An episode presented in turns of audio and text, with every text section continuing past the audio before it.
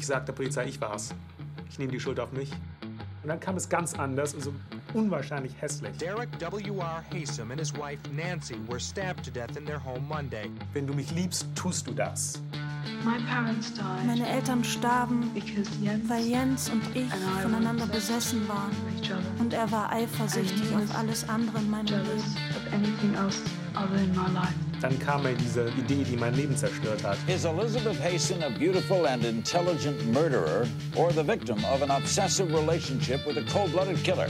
Wir können warten, bis wir unser Diplom haben und sie dann hinter uns lassen. Oder wir können sie bald beseitigen. Ich halte mein Versprechen an die Frau, die ich liebe, und rette ihr Leben. Das Versprechen. Der Fall Jens Söring. Radio- und Podcast-Serie von Karin Steinberger und Markus Vetter. Folge 6. Zweifel.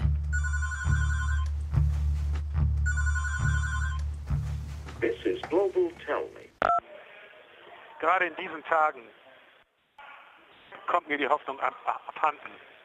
Ich habe gestern mit Steve Rosenfield, meinem Anwalt, besprochen, ob wir den ganzen Antrag zurückziehen sollen. Den Padenantrag? Mhm, genau. Warum? Ähm, weil sich nichts bewegt seit fast zwei Jahren.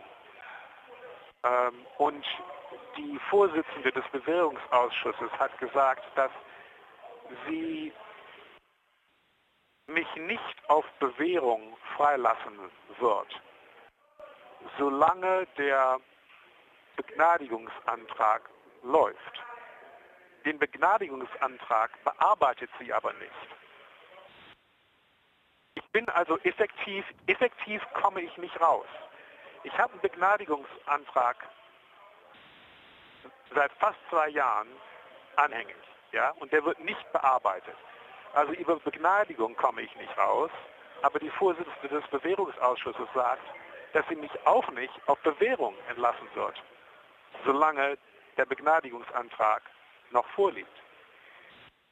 Momentan bin ich der einzige Insasse hier, ähm, der gar keine Chance hat, rauszukommen.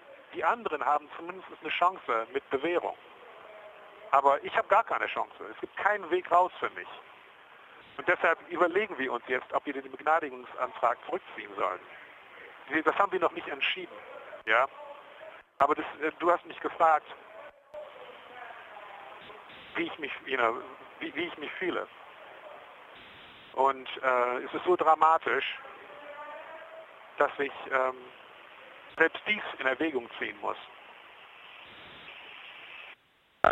Ich bin Markus Vetter, ein Filmregisseur und mache mit der Karin Steinberger, einer Journalistin von der Süddeutschen Zeitung, für den NDR einen Podcast und wir haben zusammen den Film Das Versprechen gemacht über die Geschichte von Jens Söring. Warum ein Mensch 32 Jahre jetzt im Gefängnis sitzt. Also als ich vor einem Jahr bei ihm wieder mal im Gefängnis war, da fühlte er sich frei. Und zwar einfach, weil die ganzen neuen Sachen kamen, die DNA-Beweise, die bewiesen, dass zwei andere Männer am Tatort waren. Er hat das erste Mal eine echte Jeans gekauft. Eine echte Jeans, nicht die falsche Knast-Jeans. Er hat sich eine Tasche besorgt, seine Freiheitstasche. Da hat eine neue Zahnbürste gehabt. Er hat Dinge gehabt, um die ersten Tage zu überleben da draußen. Und er wollte nichts, aber auch gar nichts von dem, was er im Gefängnis hatte, dabei haben für seine ersten Schritte da draußen. Und dann hat das Parole Board, die Bewährungskommission, das zwölfte Mal abgelehnt.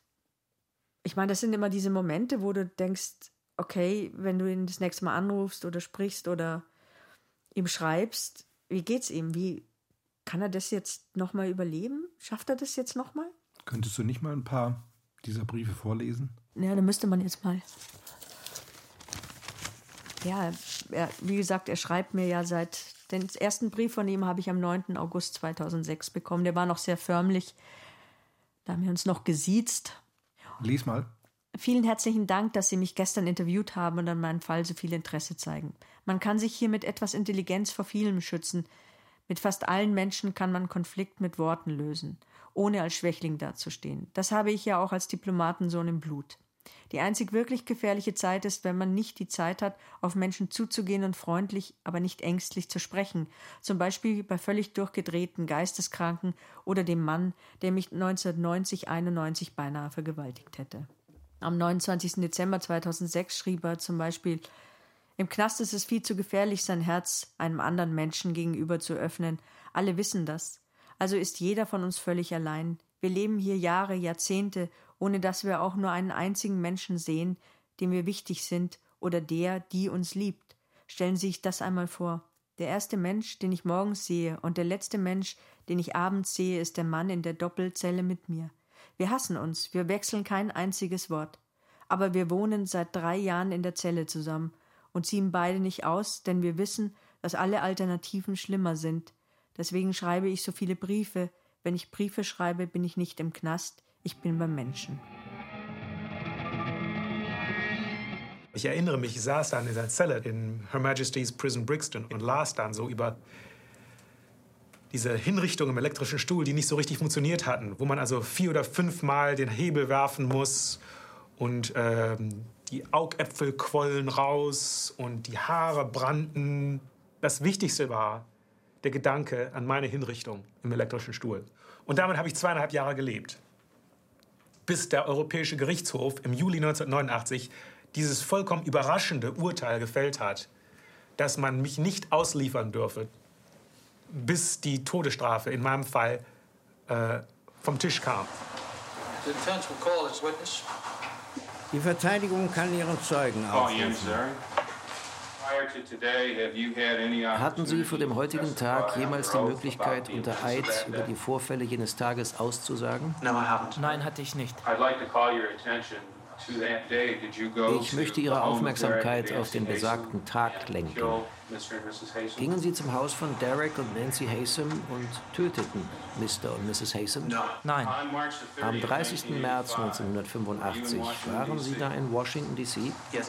Ja, an einem Samstag. Wer war bei Ihnen? In der ersten Hälfte des Tages Elizabeth Haysom.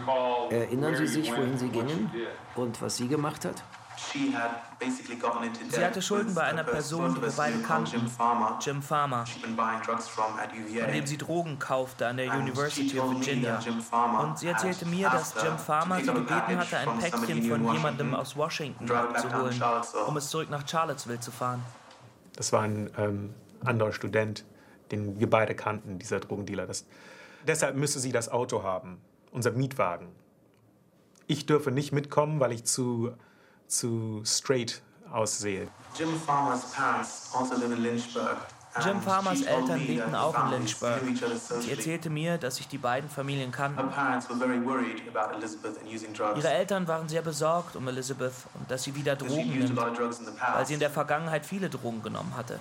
Angeblich habe er ihr damit gedroht, dass er sie also bei ihren Eltern verpetzen würde, dass sie dieses Wochenende mit mir in Washington D.C. verbringt. At that point, she said, the only way I could help her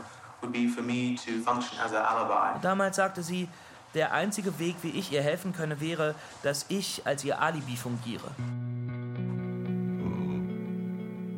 Ja.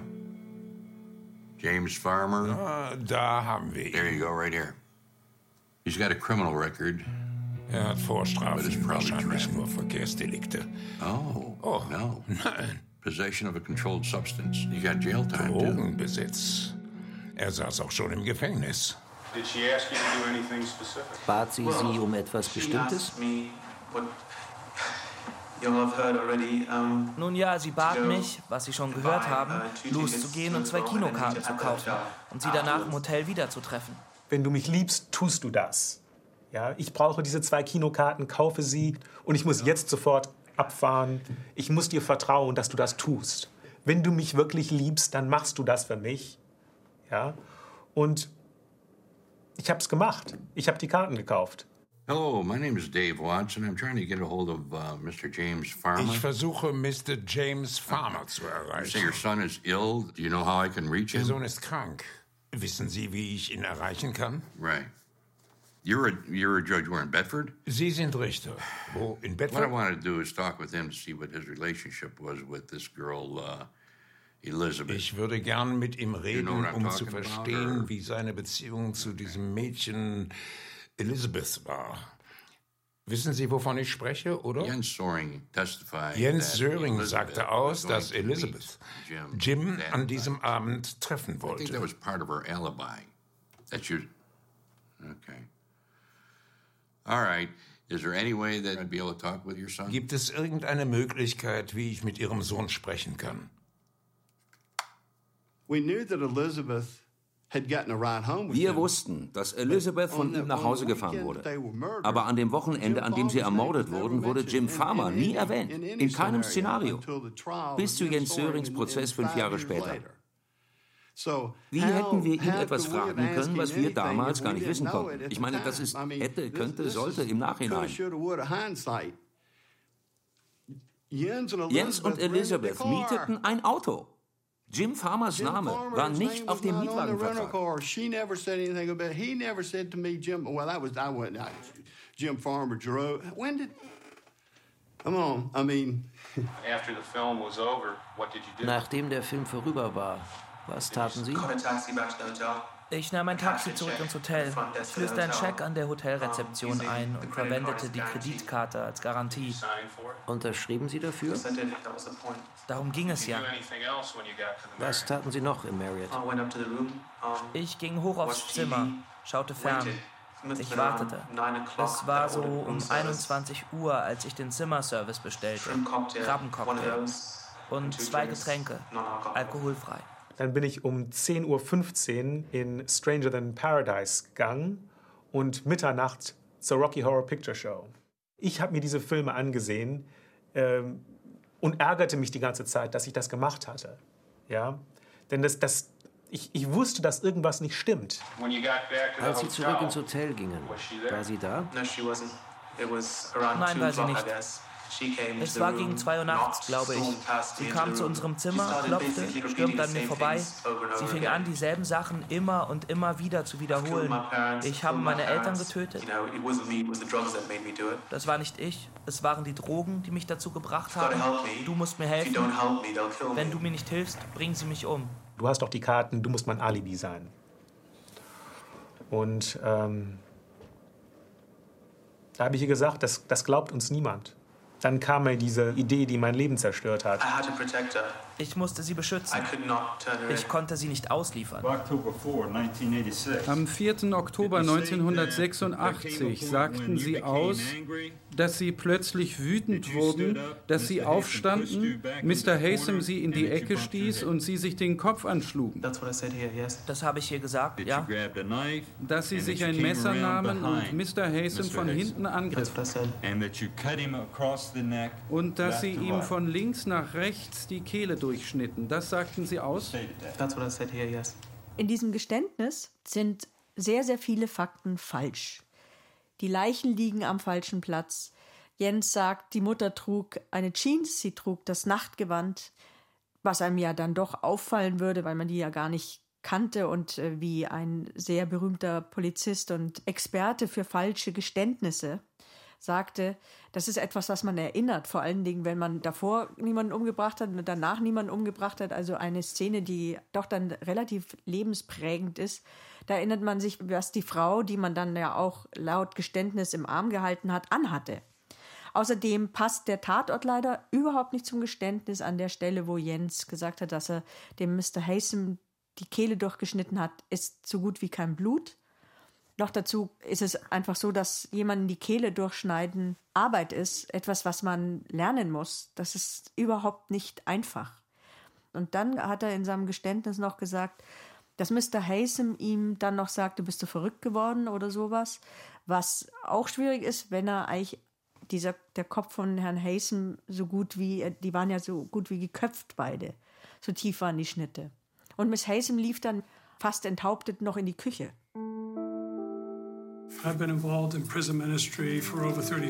Ich bin Gefängnisseelsorger seit über 35 Jahren.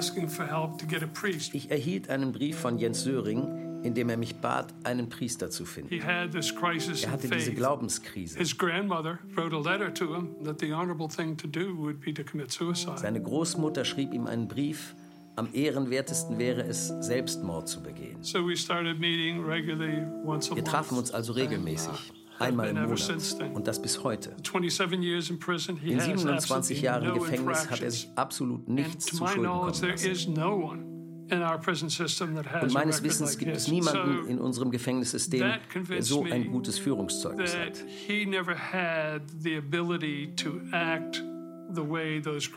Das hat mich überzeugt. Er wäre niemals fähig, so zu handeln, wie dieses Verbrechen verübt wurde. Das ist einfach nicht Teil seines Wesens.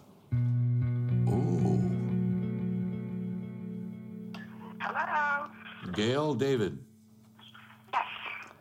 Was hast du herausgefunden? Farmer is deceased. Farmer ist gestorben. Oh mein Gott. Actually, two weeks ago. Er starb vor zwei Wochen. Wenn er in die Sache verwickelt war, hat er es mit ins Grab genommen. Wie kann es sein, dass nie ein Ermittler mit ihm gesprochen hat? Und Ihr Ziel hier ist es, ist die Wahrheit zu sagen. Die Geschworenen zu überzeugen, dass sie nichts getan haben, stimmt's? Das ist die Wahrheit. Sie sind fähig, das zu tun, richtig? Die Wahrheit zu sagen. Wenn Sie fähig sind zu lügen, um sich zu schützen, dann sind Sie sicher auch fähig, diese Menschen zu belügen, um die Anklagen abzuwehren. Aber das tue ich. Sind Sie nicht fähig, das zu tun? Theoretically, because in one case I'm lying to protect Elizabeth, and here I'm just telling what happened. Because at this point you can't do anything to Elizabeth anymore. Theoretisch. Denn in dem einen Fall lüge ich, um Elizabeth zu schützen, und hier erzähle ich nur, was passiert ist. Denn jetzt können sie Elizabeth nichts mehr antun. Ist das eine intellektuelle Herausforderung für Sie? Nein. Uh, es ist sicher keine Herausforderung für Sie, mit Ihrem Intellekt nicht auszutricksen, nicht wahr? Ich glaube, bis jetzt haben eher Sie mich ausgetrickst. There is a burden that comes with Manchmal kann es zum Problem werden, wenn man so klug ist. Manche mögen einen nicht, wenn man so klug ist. Und oft können intelligente Menschen ihre Intelligenz nicht verstecken. Zu einem gewissen Grad wurde Jens das zum Verhängnis. Ich verstehe einfach nicht, Sir, warum Sie da oben sitzen, unter diesen Umständen, angeklagt wegen Mordes und noch lachen. Ich lache nicht. Haben Sie nicht gerade eben gelacht? Ich habe gelächelt, weil Sie versuchen, die Geschworenen irre zu führen. Betreffend Beweisstück 11b einer Haarprobe aus dem Waschbecken des Badezimmers. Hatten Sie die Möglichkeit, diese mit einer Haarprobe des Angeklagten zu vergleichen? Ja, Sir, hatte ich. Das untersuchte Haar war nicht identisch mit der eingereichten Haarprobe von Jens Söring. No, sir. Der Zeuge kann gehen. Am Tatort gibt es Fingerabdrücke, eine Blutspur und Haare und vermutlich auch noch Schuhabdrücke, die, die dem Mittäter von Elizabeth gehören. Das alles passt nicht auf mich. Ja, es ist also nicht ich. Und diese Person existiert offensichtlich und ich weiß nicht, wer es war, aber diese Person war der Mensch, mit dem Elizabeth diese Tat begangen hat, nur einige Stunden, bevor sie da bei mir im Hotelzimmer aufkreuzte und sagte, ich habe meine Eltern umgebracht. Der einzige Grund, warum die mich dann schuldig gefunden haben, war nur dieser Sockenabdruck. Der angeblich meiner sei, wo der Staatsanwalt gesagt hat, der passt wie ein Handschuh. Mr. Howard, würden Sie dieses Beweisstück für uns einordnen?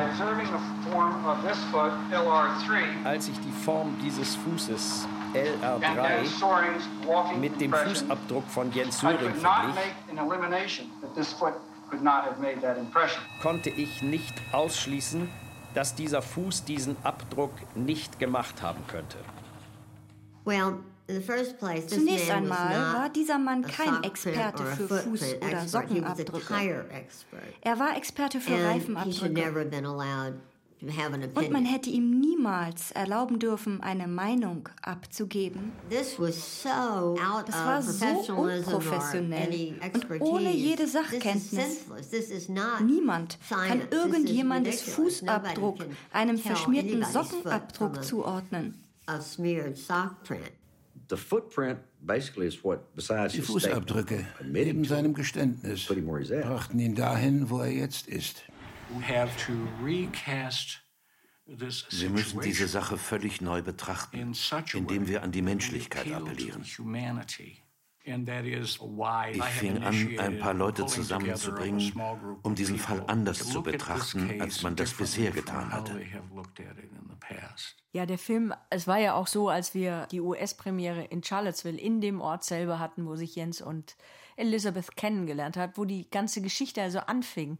Also das war schon erstaunlich, dieses Publikum mitzubekommen, die wirklich aufgeregt waren und wütend und, und, und es war ja eine Wahnsinnsdiskussion danach, der Chuck Reed und ich saß am Podium und noch mehrere Leute und es war eine Diskussion, die gar nicht aufhörte, weil die Menschen in Amerika, vor allen Dingen in so Städten wie Charlottesville, Universitätsstadt, sehr demokratisch, also keine republikanische Stadt, wissen, dass etwas nicht stimmt. Es sind zu viele falsche Menschen im Gefängnis. Sie haben Tausende von Leuten, die rausgekommen sind in den letzten Jahren, weil sie fälschlicherweise im Gefängnis waren. Das Innocent Project hat mit Hilfe von DNA so und so viele hundert Leute rausgeholt. So und so viele übrigens, die gestanden haben, die einen Mord gestanden haben. Es waren über 100 auch, die auf der Death Row waren. Es läuft etwas nicht ganz rund im System und das spüren die Menschen. Die Entscheidung jetzt liegt ganz allein beim Governor. Was jetzt passiert, ist das Pardon. Aber es ist sehr, sehr unpopulär, diese Entscheidung zu treffen. Tim Kaine, der das gemacht hat, spürt es bis heute. Als er für die Clinton Vizepräsident werden wollte, kamen sofort, die haben die Republikaner sofort wieder aufs Tablett gebracht. Das ist der Mann, der den Deutschen befreien wollte. Nach zwei Prozesswochen und zahlreichen Zeugenaussagen kommt morgen Elizabeth Haysom in den Zeugenstand. Es ist das erste Mal, dass sich Haysom und Jens Söring wiedersehen, seit beide in die USA zurückgekehrt sind.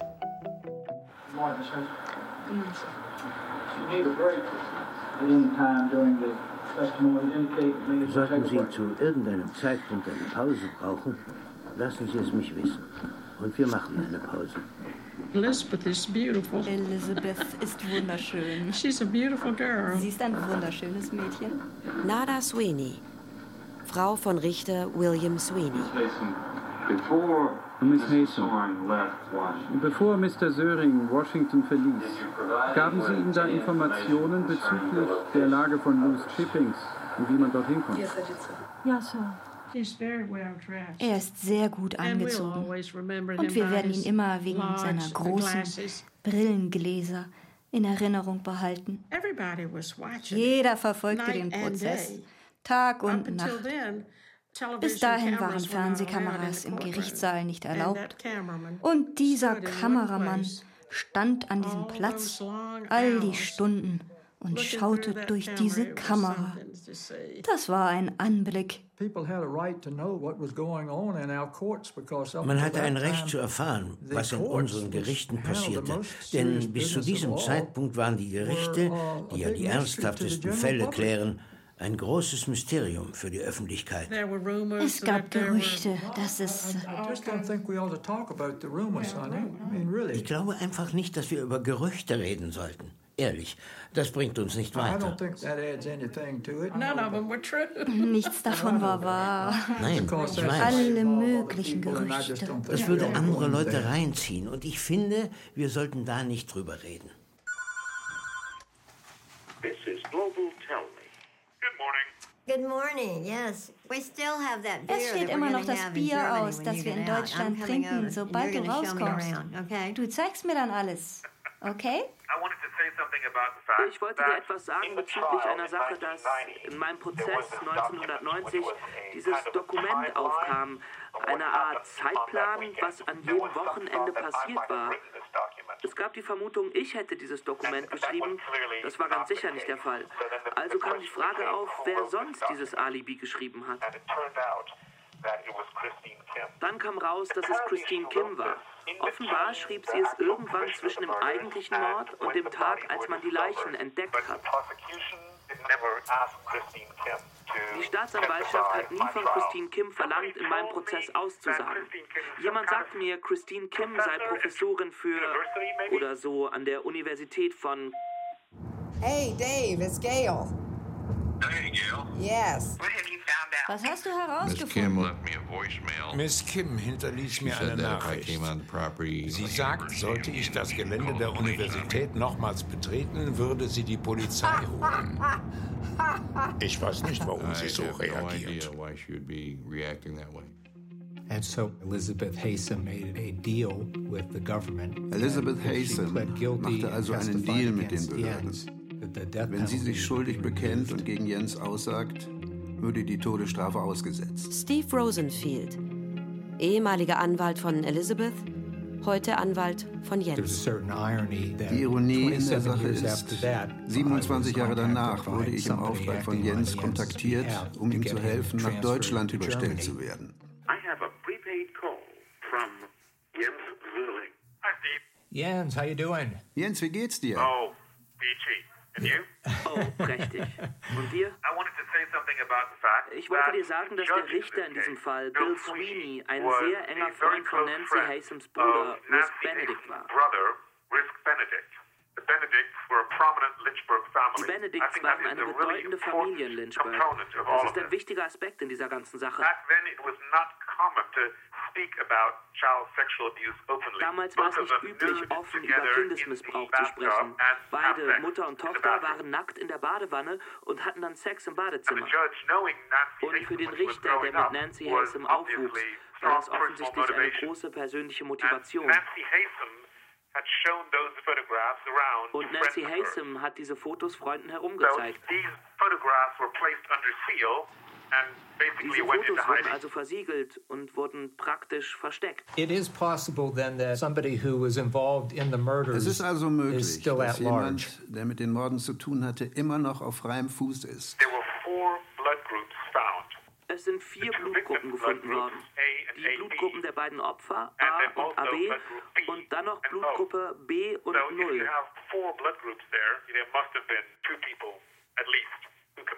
Wenn dort also vier Blutgruppen waren, müssen mindestens zwei Personen da gewesen sein, die das Verbrechen begingen. Ich würde gerne sagen, dass ich mich auf das Ende hier freue. Aber ich glaube es erst, wenn ich tatsächlich aus dem Flugzeug steige und den deutschen Himmel wiedersehe, auf Nieselregen und ohne Sonnenschein. Ich kann es kaum erwarten. Ich rufe dich zurück, okay? Ich bin kein guter Mensch, ich bin kein netter Mensch, ich bin sicherlich kein schlauer Mensch, aber ein unschuldiger Mensch, das bin ich schon. Darum geht es.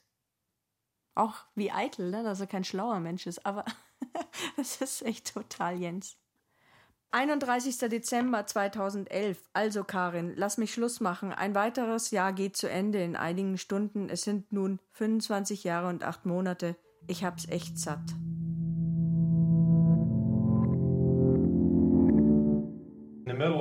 We have Chuck Reed, who was a senior investigator and one of the original investigators with Bedford County. Am 9. April 2018 findet eine Pressekonferenz in Charlottesville, USA statt, einberufen von County Sheriff Chip Harding, bei der auch der ehemalige FBI-Agent Stanley LePakers auftritt. Auf dem Podium sind außerdem Chuck Reed, Albemarle County Sheriff Chip Harding und ein ehemaliger Detective aus Charlottesville, Richard L. Hudson. Alle setzen sich für eine Freilassung von Jens Söring ein. Lepekers bezieht sich auf den Film von Steinberger und Vetter. Er sagt, es habe ein FBI-Profil gegeben und er findet es unglaublich, dass Ricky Gardner dies abstreitet. Damit sage er ja indirekt, dass der FBI-Profiler gelogen habe. some DNA evidence had changed the way this case was looked at a little bit. Everything you've heard today In der PK geht es außerdem um die neuen DNS-Erkenntnisse und die Tatsache, dass das Blut von zwei bislang unbekannten Männern am Tatort identifiziert wurde. Und es geht um die Fehler, die Jens gemacht hat. Dass er keine Fingerabdrücke abgab und ein falsches Geständnis ablegte. some things are, can be very clear. And I want to emphasize this. There was a profile done. All righty. Well, thanks for coming. And and again, if if you're unless you're on the distribution list, if you want me to email you the Dropbox, it's got all the documents and it's got the video and audio clips. Get get with me so I can get your email address. And thanks for coming.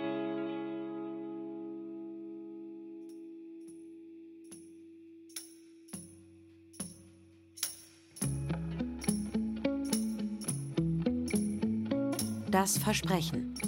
Der Fall Jens Söring. Radio- und Podcast-Serie von Karin Steinberger und Markus Vetter. Folge 6. Zweifel. Mit Lilith Stangenberg als Elizabeth Haysom und Julian Greis als Jens Söring. Sowie Mira Pateke, Maja Schöne, Peter Franke, Gerhard Garbers, Ben Hecker, Markus John, Christian Redl, Sebastian Rudolph, Stefan Schad, Wolf Dietrich Sprenger, Michael Weber, Thilo Werner, Michael Wittenborn. Musik Jens Ole Hürkamp. Technische Realisation Manuel Gluszewski und Sebastian Ohm. Hospitanz Mara May. Regie Iris Drögekamp. Redaktion Ulrike Thoma. Eine Produktion des Norddeutschen Rundfunks mit dem Südwestrundfunk 2018.